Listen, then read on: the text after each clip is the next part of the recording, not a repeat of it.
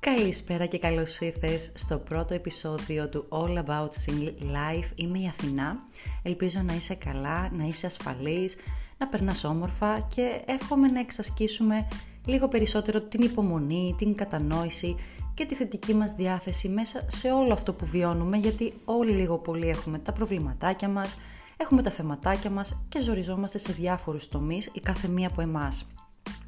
Στο σημερινό πρώτο επεισόδιο θα μιλήσουμε για το πώς μπορούμε να κρατήσουμε μέσα μας την ισορροπία ανάμεσα σε όλα αυτά τα δυσάρεστα συναισθήματα που προκύπτουν τώρα που βρισκόμαστε σε αυτή τη φυσική απομόνωση και αυτή την φυσική απόσταση από τους άλλους και στην ελπίδα και την υπομονή πως όλα κάποια στιγμή θα επιστρέψουν στην κανονικότητά τους και εμείς ως συγκληγυναίκες θα είμαστε πάλι σε θέση να βγούμε, να διασκεδάσουμε, να γνωρίσουμε κόσμο και να περάσουμε όμορφα. Σίγουρα αυτό που περνάμε για δεύτερη φορά μέσα σε αυτή τη χρονιά εξακολουθεί να είναι περίεργο, εξακολουθεί να είναι δύσκολο, εξακολουθεί να είναι ένα παιχνίδι, ας το πούμε, για γερά νεύρα. Ίσως να το περνάς όλο αυτό μένοντας σε ένα σπίτι εντελώς μόνη σου, φαντάζομαι θα είναι αρκετά δύσκολο. Ίσως να μένεις με τους γονείς σου, ίσως να είσαι κι εσύ μόνη μανούλα όπως και εγώ και να μένεις με τα παιδιά σου, όπως και να έχει είναι μια περίοδος που τώρα περισσότερο από ποτέ χρειάζεται να επιστρατέψουμε όλο μας το κουράγιο και όλη μας τη δύναμη προκειμένου να μην μας πάρει από κάτω, προκειμένου να βγούμε από αυτό, αν όχι καλύτερες, τουλάχιστον όσο πιο αλόβητες γίνεται. Αυτή η ισορροπία που καλούμαστε να κρατήσουμε αυτή την περίοδο είναι η συναισθηματική μας ισορροπία. Η ισορροπία ανάμεσα στην απογοήτευση και την ελπίδα, ανάμεσα στην ανασφάλεια και την αποφασιστικότητα ανάμεσα στη θλίψη και το θάρρος. Συμβαίνει πολύ συχνά σε όλες μας, σε όλους τους ανθρώπους, έχοντας τόσο χρόνο με τον εαυτό μας, να αρχίσουμε να σκεφτόμαστε και αυτό που κάνει το μυαλό μας κάτι τέτοιες στιγμές όταν αρχίζει και σκέφτεται πολύ, το μονοπάτι που επιλέγει να τρέξει δεν θα το έλεγες και το πιο ενθαρρυντικό. Το μυαλό πηγαίνει από μόνο του προς την αρνητική πλευρά. Φτιάχνει καταστροφικά σενάρια, σενάρια πολλές φορές επιστημονικής φαντασίας, σενάρια που μας αφήνουν ακόμα πιο μόνες μας, ακόμα πιο φοβισμένες, ακόμα πιο απογοητευμένες και χωρίς πολλές πολλές ελπίδες για το μέλλον. Μερικές φορές μοιάζει πραγματικά ανεξέλεγκτο και η αλήθεια είναι πως είναι. Το να ελέγξεις το μυαλό σου, το να πάρεις τα ενία, το να του δώσεις εσύ μία πιο θετική κατεύθυνση είναι μία από τις πιο δύσκολες ικανότητες που θα χρειαστεί να αναπτύξεις στη ζωή σου. Μακάρι να μπορούσα να σου πω πως είναι εύκολο, μακάρι να ήταν εύκολο. Τώρα θα μου πεις τι σχέση έχει η συναισθηματική ισορροπία με την ικανότητα να ελέγχω το μυαλό μου. Νομίζω γνωρίζεις την απάντηση. Όσα αισθάνεσαι εξαρτώνται από όσα σκέφτεσαι. Τελεία. Δεν γίνεται να σκέφτεσαι παράλογα, άσχημα, αρνητικά πράγματα και να αισθάνεσαι καλά. Απλά είναι αδύνατον.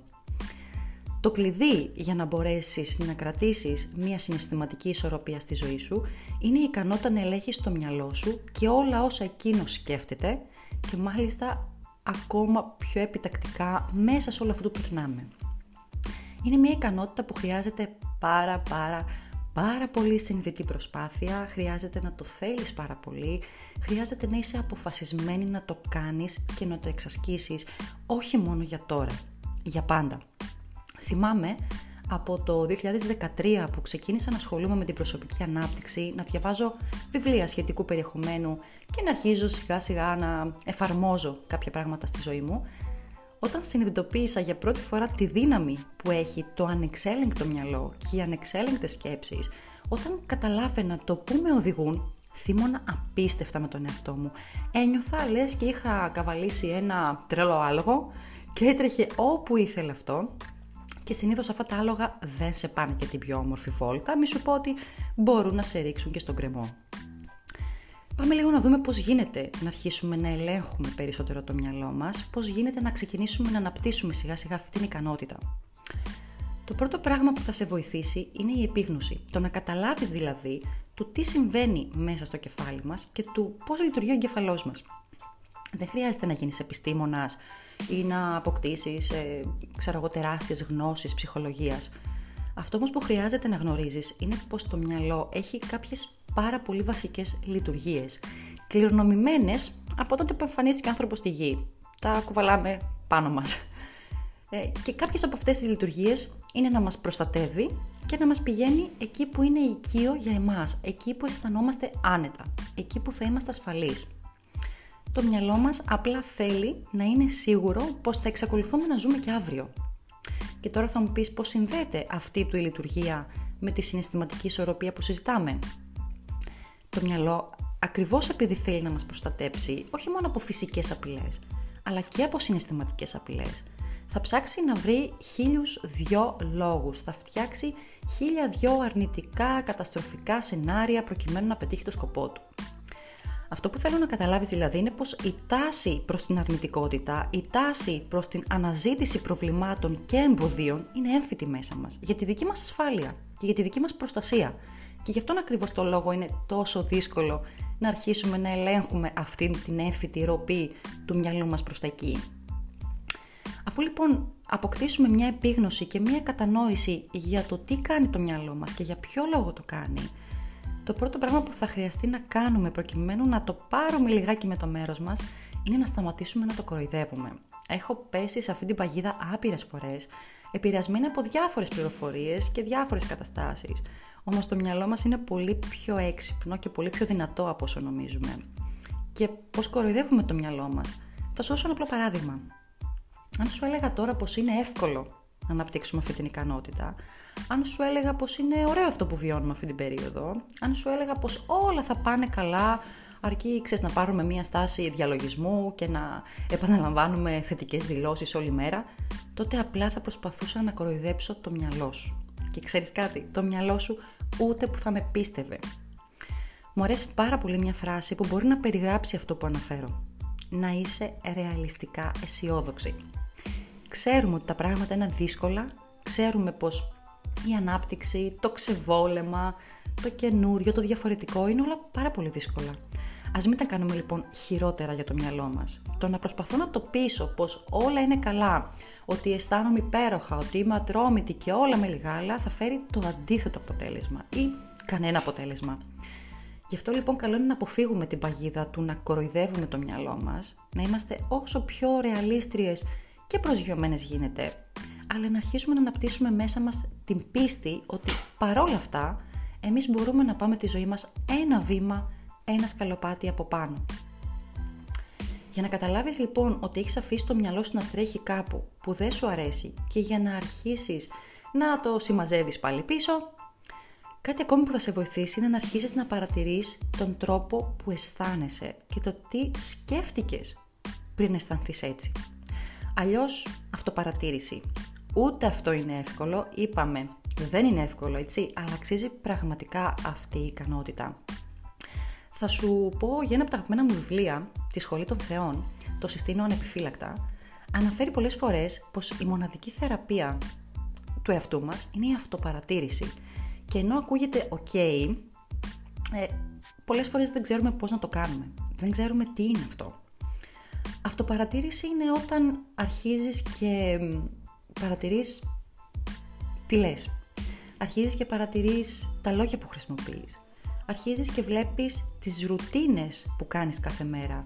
Ε, τον τρόπο που σκέφτεσαι, τον τρόπο που στέκεσαι, τον τρόπο που χρησιμοποιείς τα χέρια σου, τον τόνο της φωνής σου. Είμαστε ένα σύνολο σκέψεων, λόγων και συμπεριφορών που μας προσδιορίζουν και μας χαρακτηρίζουν. Όλα είναι αλληλένδετα και όλα σχετίζονται.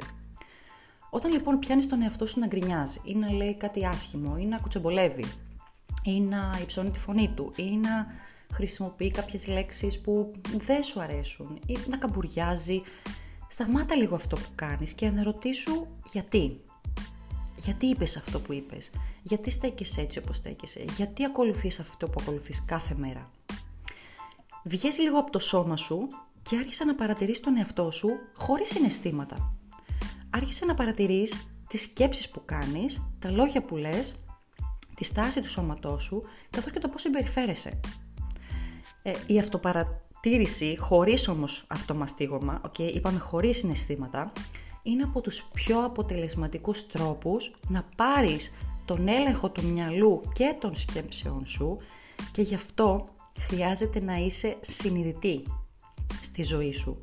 χωρίς αυτοπαρατήρηση και αυτοαξιολόγηση δεν μπορείς να μάθεις από τα λάθη σου και να κάνεις κάτι καλύτερο την επόμενη φορά.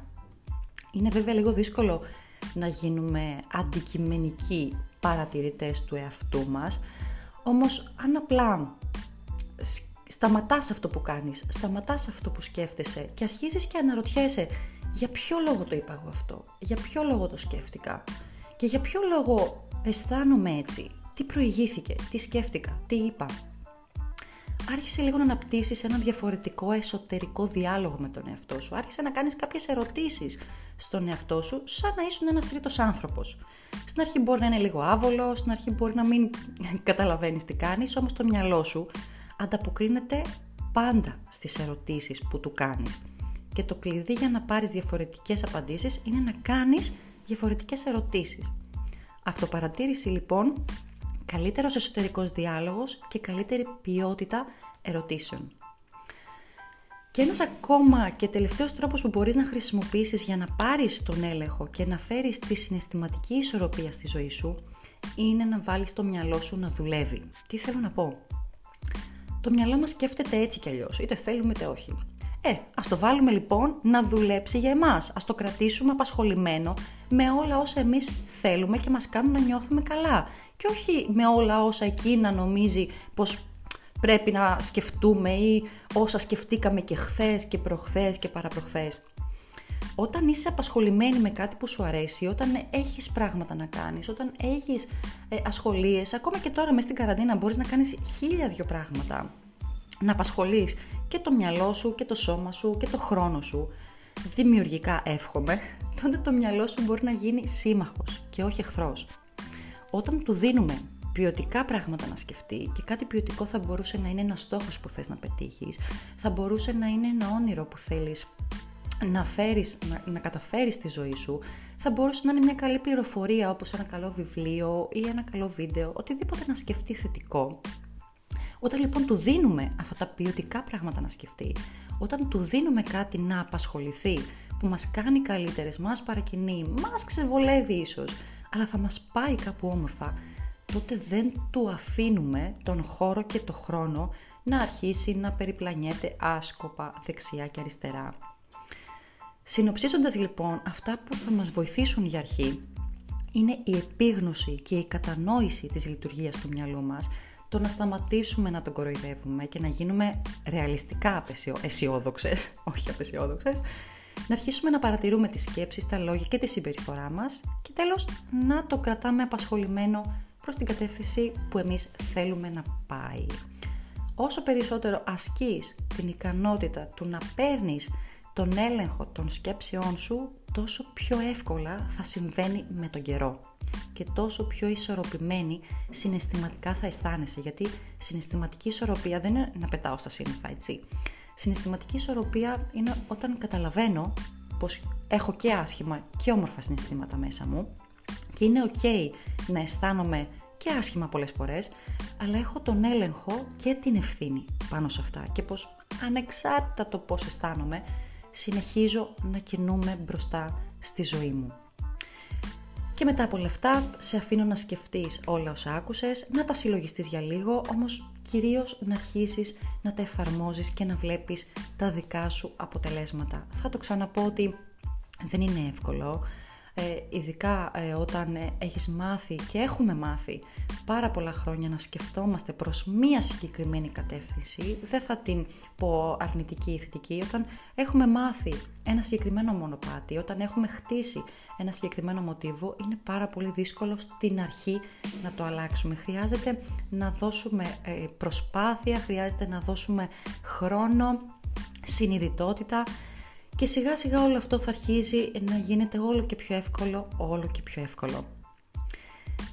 Μπορείς να με βρεις στο Instagram Αθήνα Μάρτου με λατινικούς χαρακτήρες. Θα χαρώ πάρα πολύ να συνδεθούμε και να μάθω τη δική σου ιστορία ή οτιδήποτε άλλο θα ήθελες να μου πεις. Μέχρι το επόμενο επεισόδιο να είσαι καλά και να περνάς όμορφα.